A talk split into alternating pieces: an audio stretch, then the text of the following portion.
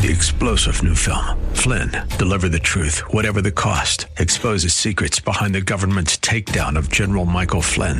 Flynn knew what the intel world had been up to. He ordered the first audit of the use of contractors. This set off alarm bells. He told the truth. He was the most dangerous person for Donald Trump to hire. They had to get rid of Flynn.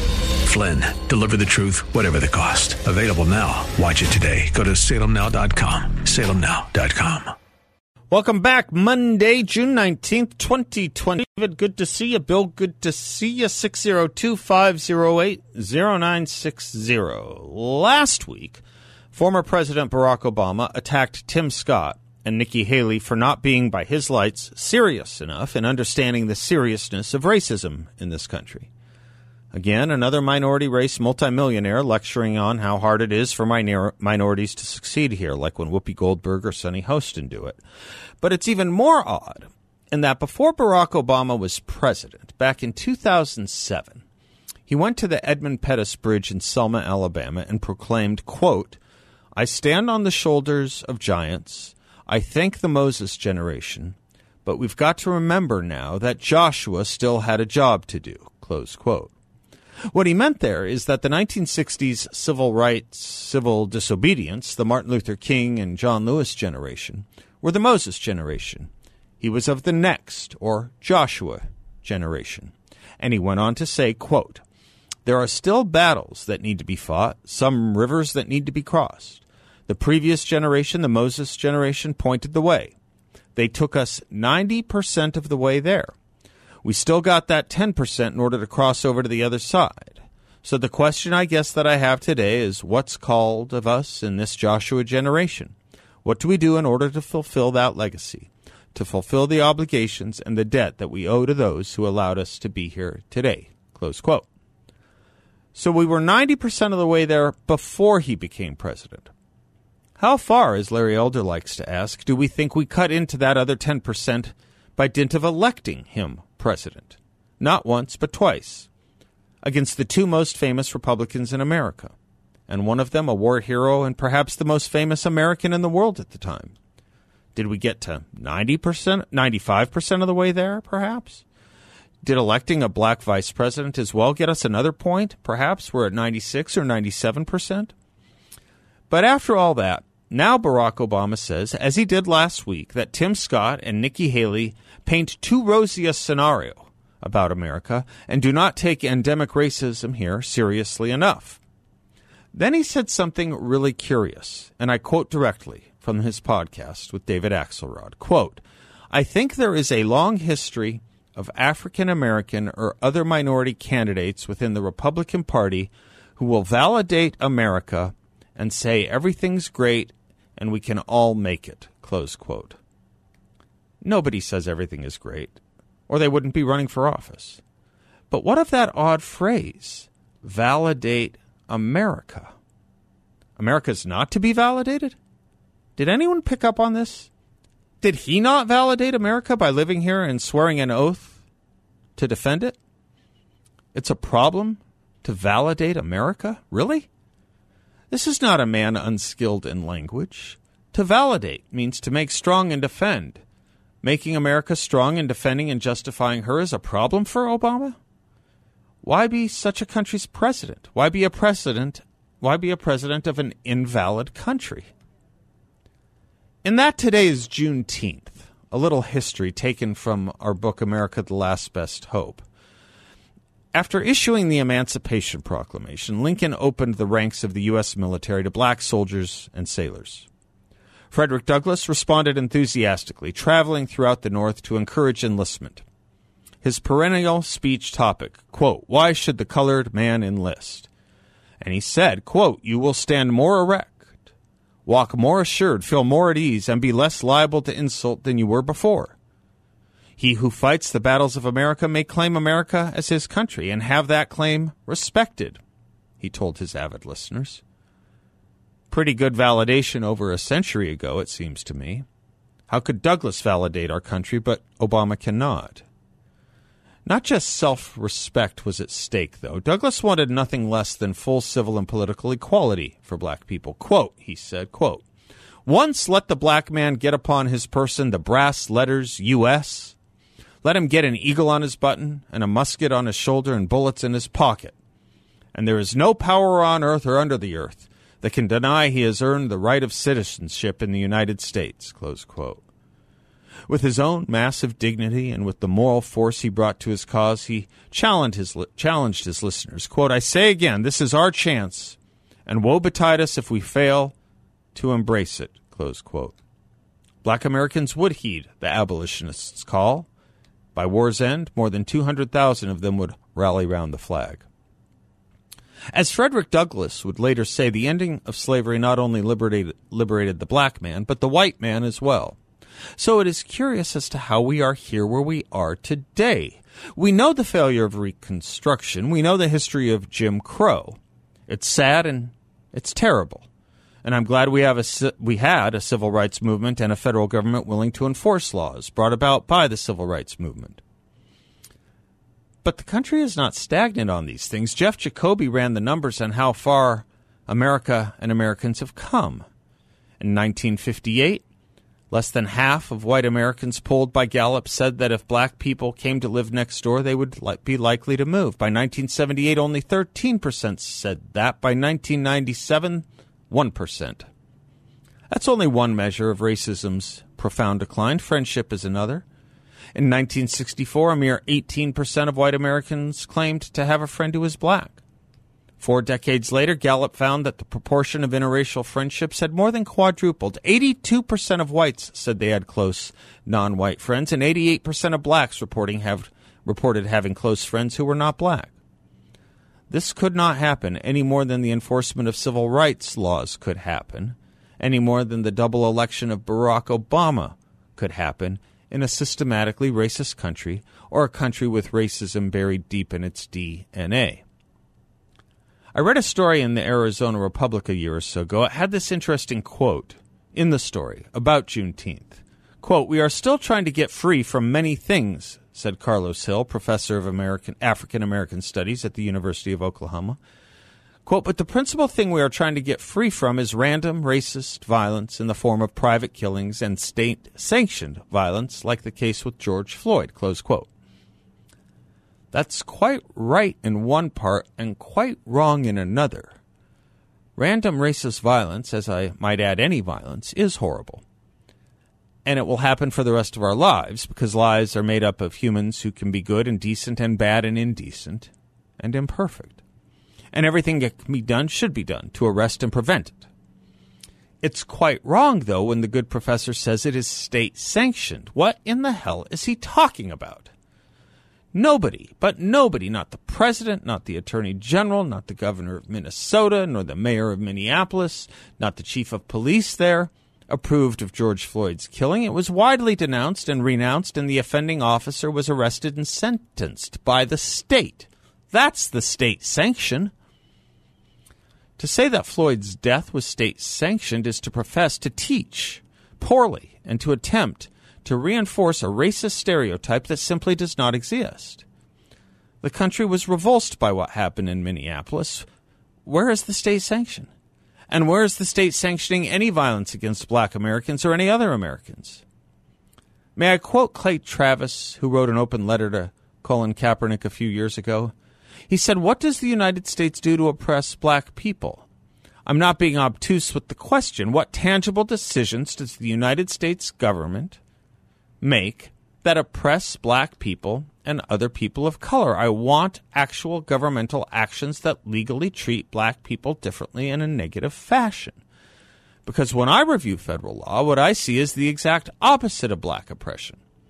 Everyone is treated as equally as they possibly can be by the federal government.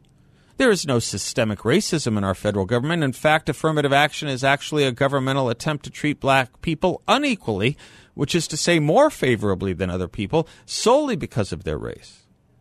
If anything, the United States government's laws discriminate in favor of black people based on their skin color. I'm open to hearing what systemic oppression people believe the United States government is undertaking and what they believe needs to be redressed, but nobody can provide one specific we can think of. If I'm asked to treat opinions with respect, opinions need to be worthy of respect, not just insipid generalities. Instead, we have engendered a myth and series of myths that have served as excuses and riots, and now those riots turned into such things as we all saw this in 2020, or should have the burning and violent taking down of statues like George Washington's in the city of Portland. George Washington. Did Washington own slaves? Yes, he did. Did he become the first president of a country that dedicated itself to slavery's eradication? Yes, he did. As Harry Jaffa put it, quote, it was not wonderful that a nation of slaveholders, upon declaring their independence, did not abolish slavery. What was wonderful, perhaps even miraculous, was that this nation of slaveholders, upon becoming independent, declared that all men are created equal and thereby made the abolition of slavery a moral as well as a logical necessity. As Lincoln put it, and I quote, all men are created equal. This they said, this they said, and this they meant. They did not mean to assert the obvious untruth that all were then actually enjoying that equality, nor yet that they were about to confer it immediately upon them. In fact, they had no power to confer such a boon. They meant simply to declare the right so that the enforcement of it might follow as fast as circumstances would permit. They meant to set up a standard maxim for free society which should be familiar to all and revered by all, constantly looked to, constantly labored for, and even though never perfectly attained, constantly approximated, and thereby constantly spreading and deepening its influence and augmenting the happiness and value of life to all people of all colors everywhere. The assertion that all men are created equal was of no practical use in effecting our separation from Great Britain, and it was placed in the de- Declaration not for that, but for future use. Its authors meant it to be, and thank God it is now proving itself a stumbling block to those who in after times might seek to turn a free people back into the hateful paths of despotism.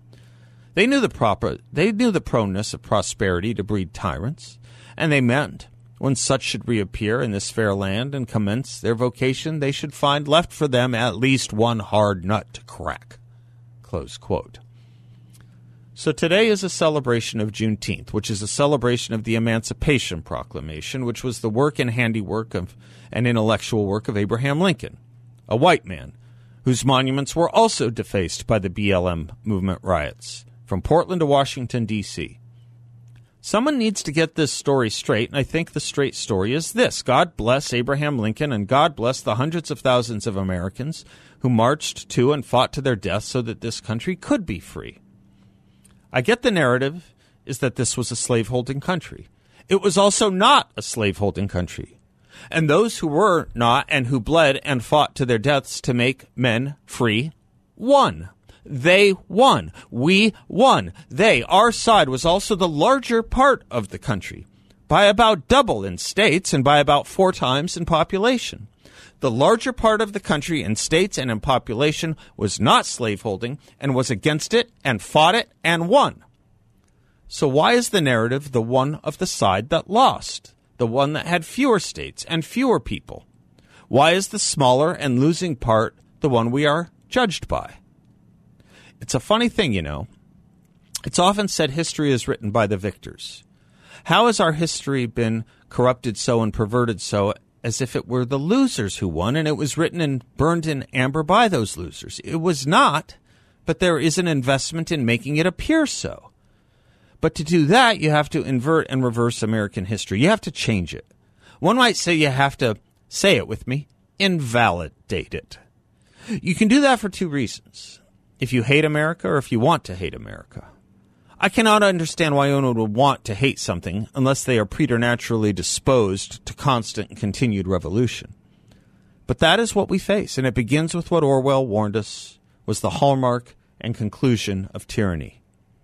Every record has been destroyed or falsified, every book rewritten, every picture repainted, every statue and street building renamed, every date altered. And the process is continuing day by day and minute by minute. History has stopped. Nothing exists except an endless present in which the party is always right. I would use that word party, but I'd also use the word vanguard. But don't get in, don't give in to this. Humanity, love, freedom, and equality are too important. And thank God we live in a country that was founded on those principles and still has a majority that believes in them. One might even say validates them. I'm Seth Leibsohn. We'll be right back.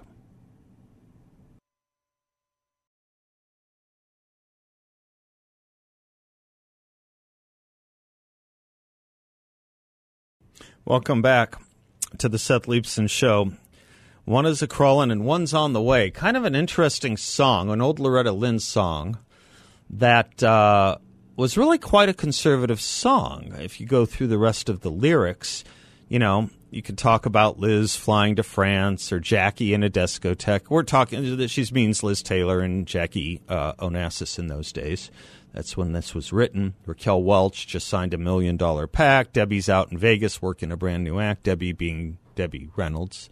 It's a really interesting set of conservative lyrics that that's what, you know, the culture cares about. But here in Topeka, the screen doors are banging, the coffee's a boiling, the wash needs a hanging, and one's on the way. One needs a cookie and one wants a changing, and one's on the way. And then they even get into other things like, um, uh, the pill. And the pill may change the world tomorrow, but meanwhile, today, here in Topeka, the rain is. Why am I doing this? It's just an interest. First of all, it was written by one of the most interesting songwriters. Many of you may know the child book, the young adult. It's children's book, the children's book, The Giving Tree. Do you know The Giving Tree? Do you ever see it by Shel Silverstein? or the poetry where the sidewalk ends. I've got to walk it in my. Uh, that's Seuss, but the where the sidewalk ends. That was all Shel Silverstein. He wrote this song, as he wrote uh, "A Boy Named Sue" for Johnny Cash as well. And um, it's it's just interesting that uh, that you don't see um, you don't see lyrics like that anymore. You don't see lyrics that take on too often. Uh, things change even country music changed. Country music, you know, used to be the last bastion of uh, of of conservatism in the music world, and it just isn't anymore.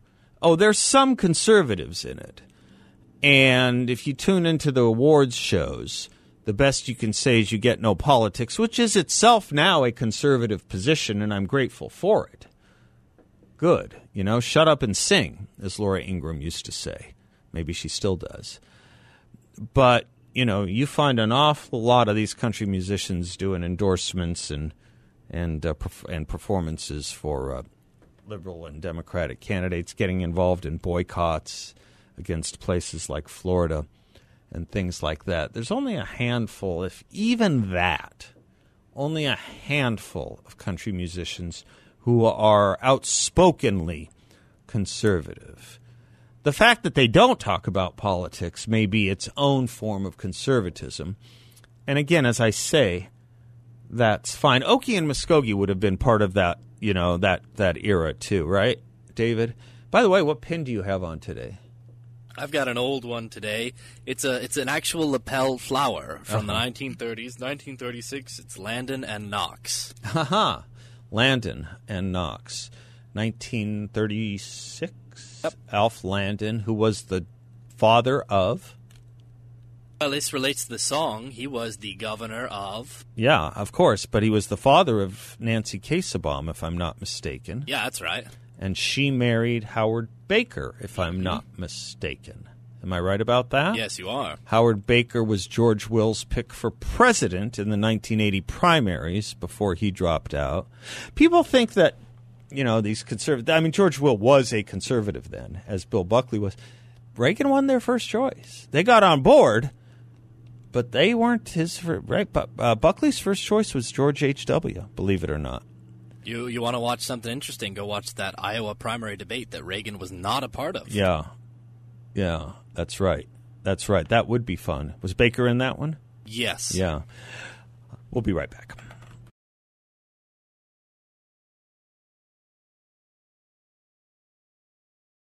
Welcome back to the Seth Leibsohn Show.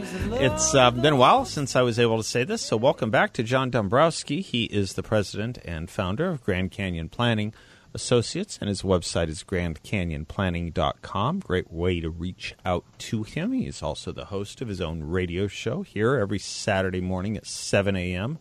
the word on wealth. Welcome back, John, from your Thank you. travels. I wish I was in Jamaica. I know. Well, they take your money and break Yeah, your heart. break you don't heart. want to I be. guess in maybe- maybe I go to yeah, Hawaii yeah, yeah, instead. Yeah, I'd rather be at Grand Canyon Planning, where you heal hearts and make money. there you go. Yeah, yeah. Don't go to Jamaica. Go to Grand Canyon Planning. That's a that's a new one. yeah, We'll use that. I'll have to yeah, use maybe that. you can. Yeah. It's not exactly as running out of time as good as running out of time. You came up with that one, didn't you? Yeah. Yeah, that was good work. I hope your travels went well. Anywhere fun? Uh, yeah, we had a good time. Tracy and I were out and about and enjoyed a little bit of. Uh, it was warm, but it was good. Markets to the beach. off Yep. today. By Yep, off, I mean closed. Yes. Yes, uh, not off. That has its own technical meaning because of Juneteenth, which I guess is our second year of celebrating it. Yes, and correct. a lot of people didn't remember that it was a federal holiday. I, Mm-hmm. At least in the people I, th- I was talking to, I guess it takes a couple of years for people to Yeah, to get in the swing. yeah, to get into the swing of things. Yeah.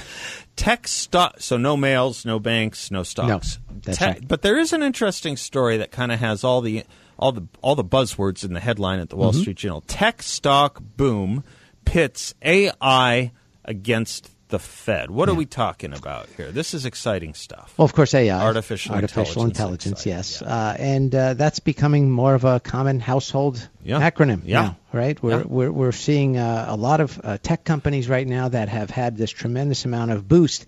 Uh, to their stock price based on this AI issue, thinking that hey, a lot of these companies are poised uh, for the next generation of uh, AI, which is coming. And it all started with that Chat GBT, right? Yep. Um, now, what, what's interesting about this is you've got the two sides, right? You've got these people out there that believe um, this is, you know, here and it's a it, it's reality now. This is this is And something wonderful. And then you've got the other side that's saying, hey, this is has all the signs of the tech bubble Yeah, Uh, back in uh, 1999, 2000, 2001, Dot bomb. the dot com bubble Yeah. which is, of course, if any uh, company was going public and it had a dot com after it, it didn't matter what they did or if they made money. Uh, that you know the stock price shot up dramatically, Right. uh, and there was a lot of hype and a lot of you know uh, some some issues that maybe people truly didn't understand the risks that were there, and and many are comparing this to that. But I would say this: the companies that have really benefited from this are companies such as Nvidia, Apple, um, Meta, and Microsoft. These are big companies, and you know there's uh, something called the FANG stocks. If anyone remembers what the FANG stocks were.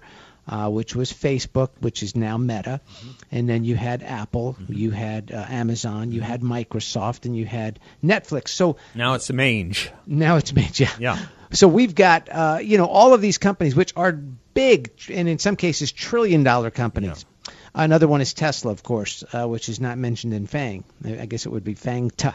Yeah. Uh, or Tefang, but ma- uh, wh- whatever it might be, um, it you know. So these companies, I just want to, you know, even if, and I'm just going to say this, even if this is the potential of some type of a bubble, Mm-hmm. right? And these stocks have run up dramatically over the past couple of months. Uh, the thing is, is that these companies in 2022 um, took a haircut that was pretty severe. Right. Uh, we had companies uh, such as Microsoft uh, down 29%, Amazon down 51%.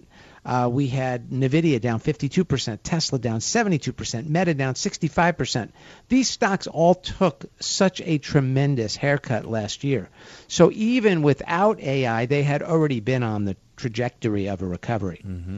Uh, but AI certainly has brought uh, more attention to them. And NVIDIA, of course, is the one company that makes the chips that they believe, uh, in the market believes, in many investors, that this is a company that's ahead of the other chip makers out there, just as Tesla is ahead of a lot of the other electric vehicle makers out there. Yep. So, I I mean, I believe that, uh, yeah, maybe stocks are a little ahead of themselves, but there most likely is a little bit of something to this AI issue, and uh, I think this is going to be possibly the next uh, place for uh, many companies to begin uh, putting their money into because they're going to be left behind if not.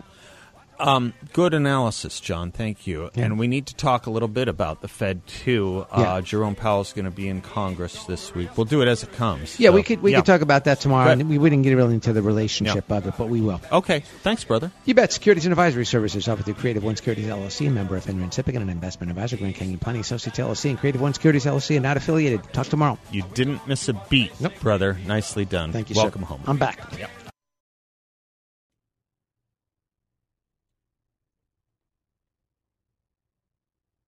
Welcome back to the Seth Leibsohn Show, 602 508 0960. Um, couple interesting things. Uh, polarization. People often like to say, particularly Democrats, the media, and uh, moderates in the Republican Party, that the Republican Party has changed. We've been through this a lot over time, and we've been through it a lot. There's a really interesting poll out that shows that it's the Democratic Party that has changed, not the Republicans. Um, and it comes from a great pollster named Bill McInturff, one of the greatest pollsters, most respected pollsters in the country. Steve Hayward highlights it over at the um, at the Powerline blog. Uh, the percentage of Democrats who described themselves as very liberal in 2012, so that would have been as recently as the reelection of Barack Obama, the percentage of Democrats who described themselves as very liberal was 19% then. Today, 30%. 30%. Um, the percentage of Democrats that described themselves as liberal in 2012 was 43%. Today, 55%. Um, it's it's the Democratic Party that has increasingly changed. I, I was joking just a little bit around uh, before the show with um, David, producer, young David, uh, and we were talking about. Well, I don't remember how McGovern's name came up, but um, Simon and Garfunkel. oh yeah, Simon and Garfunkel. Seventy-two. Right, right, right. The song Kodachrome. I was trying to explain it to people that had not heard it. Have you heard it, Bill? You know the song, but yeah, most people had. I was surprised two people I, I know didn't know it. One of them was young David, and one of them was someone um, more our age. But anyway, an old Paul Simon song, and um, you you said something about they were McGovern people, and I said I would take McGovern today. Um, McGovern was known as as as the liberal of the liberals in the Democratic Party in 1972, but if you look at what he stood for, uh, I'd take it and uh, I would take it for the Democratic. It was more conservative than what Bill Clinton stood for in the 90s. And towards the end of his uh, career, McGovern became outspoken in going after the unions. He he just he did not like the uh, the brute force and tactics of what the unions were doing or the unions doing to the Democratic Party. And if you watch any of his if you watch any of his old firing line debates with Bill Buckley, you will see that this is a Democrat you would have much preferred than the party today. You want to talk about a change. The change from George McGovern, even then or in his retirement, to Joe Biden, then to today, it's immense. It's immense. You, you put George McGovern on the scene today as he was in his last, I don't know, 20 or 30 years in public life, and he'd sound like um, who would he sound like? He'd sound like uh, a moderate Republican. He'd sound like John Kasich or someone like that. All right. Anyway, uh, why did I get stuck on? Oh, yes, party polarization. It's the Democratic Party that has changed. Uh, they they wanted no truck with socialism. They'd hated and resented being called socialists. Now they're just proud, proudly hanging it in the window and elevating socialists to to chair major Senate committees, and uh, happy to have people like Nancy Pelosi when she was Speaker of the House endorsing socialists running for Congress, even over and against non-socialist Democrats in those primaries sending them money, endorsing them. I mean, that's just something that would have been unheard of, unheard of uh, when we were in, when I was in college, or even 15, 20 years ago. So you ask, what is the meaning of this? What is the meaning of this comfort with socialism? What is the meaning of comfort with the Democratic Socialists of America? What is the meaning of comfort and support for outwardly vocal and proud socialists like Bernie Sanders and Alexandria Ocasio Cortez? What is the meaning of it? Believe them. Take it seriously. Understand them as they understand themselves. It shouldn't be hard. It shouldn't be hard. I don't know any Republican seeking office. I don't know any Republican office holder that would be equally on the other side of that of that um, of that valence. I don't know any Republican or Republican office holder that runs as a fascist. The only time fascist is tied to the Republican Party is when socialists yell it and say that it is. They're proud to define themselves as socialists. We're not fascists. We don't affiliate with fascism, and we resent it. Hell, when one tried to run for governor of a state circa 1991, 2, 92, David Duke, the party read him out of the party. George Bush read him out of the party said this is not a Republican. This is not the Republican Party. Have they ever done that with a socialist? No. They endow and finance them. And if you think socialism isn't dangerous, read the constitutions of the old Soviet Union and read the constitutions of the present Cuban government and the present Chinese government, where they proclaim themselves socialist states animated by Marxist Leninism, in the case of China, Marxist Maoism, as it says twice in their constitution. In the case of Cuba, Marxist Castroism, as or Fidelism, I think they call it, in their constitution. They're not shy about it either. And we sit around thinking, well, they're democratic socialists, which means they won't do it. How did Mao put it? through the power of the barrel of the gun, they'll do it through the power of the ballot.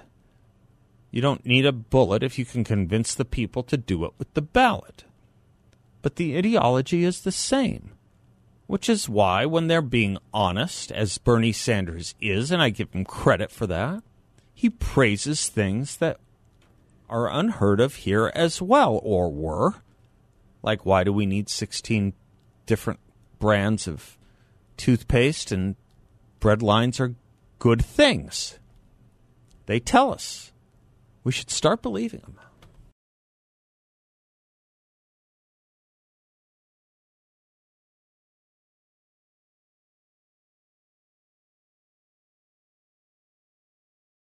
Welcome back to the Seth Leibsohn Show. The Biden administration's handling of the economy. You tell me. The bank failures, the stock market volatility, the hardened inflation. People talk about a ref- of, of, of an upcoming recession. Where do you go to invest money? Well, YRefy has an investment in a portfolio with a high fixed rate of return, and it's not correlated to the stock market or the Fed. It's a portfolio where you can compound your money. You can turn your monthly income on or off, whatever you like, with no loss of principal if you need your money back at any time. No fees, collateralized, secure portfolio. YRefy is based here, headquartered here locally, and they're over at the Scottsdale on Scottsdale Road in the 101 I, and they encourage you to stop by their offices. I've been there.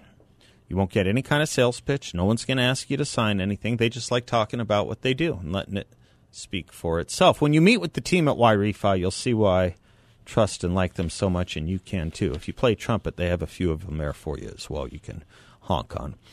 YRefy is a due diligence approved firm, and you can earn up to a ten and a quarter percent rate of return. That's right, a 10.25% fixed rate of return. Check them out at investyrefy.com. It's the word invest, the letter Y, then refy.com, or give them a call at 888 YRefy 34. That's 888 YRefy 34 before. This will make you uh, comfortable. From the Daily Wire Border Patrol records 1,000% increase in illegal immigration from China and Afghanistan. You worried about illegal immigration from those countries? Are those countries of concern to you? A thousand percent increase. Border Patrol has experienced an increase of more than a thousand percent of migrants from countries including China and Afghanistan from fiscal year 2022 to 2023, according to Border Patrol Chief Raul Ortiz. He uh, posted social media data indicating similar migrant increases from Algeria, Egypt, Ethiopia, Vietnam, Paraguay, Mauritania, Djibouti, and the Dominican Republic. That's that's a lot of increase.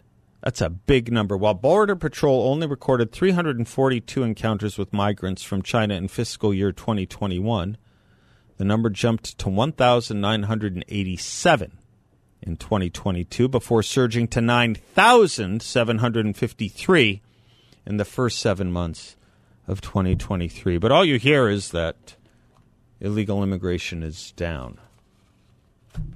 Well, you hear it from people who have a pretty good record of lying. You know how they you know they're lying? They use words like malarkey. And they think that we are in a country that should say God save the queen. We'll be right back. Three star general Michael J. Flynn, head of the Pentagon Intelligence Agency, knew all the government's dirty secrets. He was one of the most respected generals in the military. Flynn knew what the intel world had been up to. He understood its funding. He ordered the first audit of the use of contractors. This set off alarm bells. The explosive new documentary, Flynn, Deliver the Truth, Whatever the Cost, and covers the facts behind this scandal. Flynn told the truth. He was the most dangerous person for Donald Trump to hire. I find out the worst enemy that I'm going to face in my life is right here in America. They took my assessment and they wanted me to change it. And I was like, I'm not changing it. They had to get rid of Flynn. With in depth interviews, archival footage, and never before seen personal records of the man behind the headlines. I just felt like I was drowning. Flynn, deliver the truth, whatever the cost. Available now. Watch it today. Go to salemnow.com. Salemnow.com.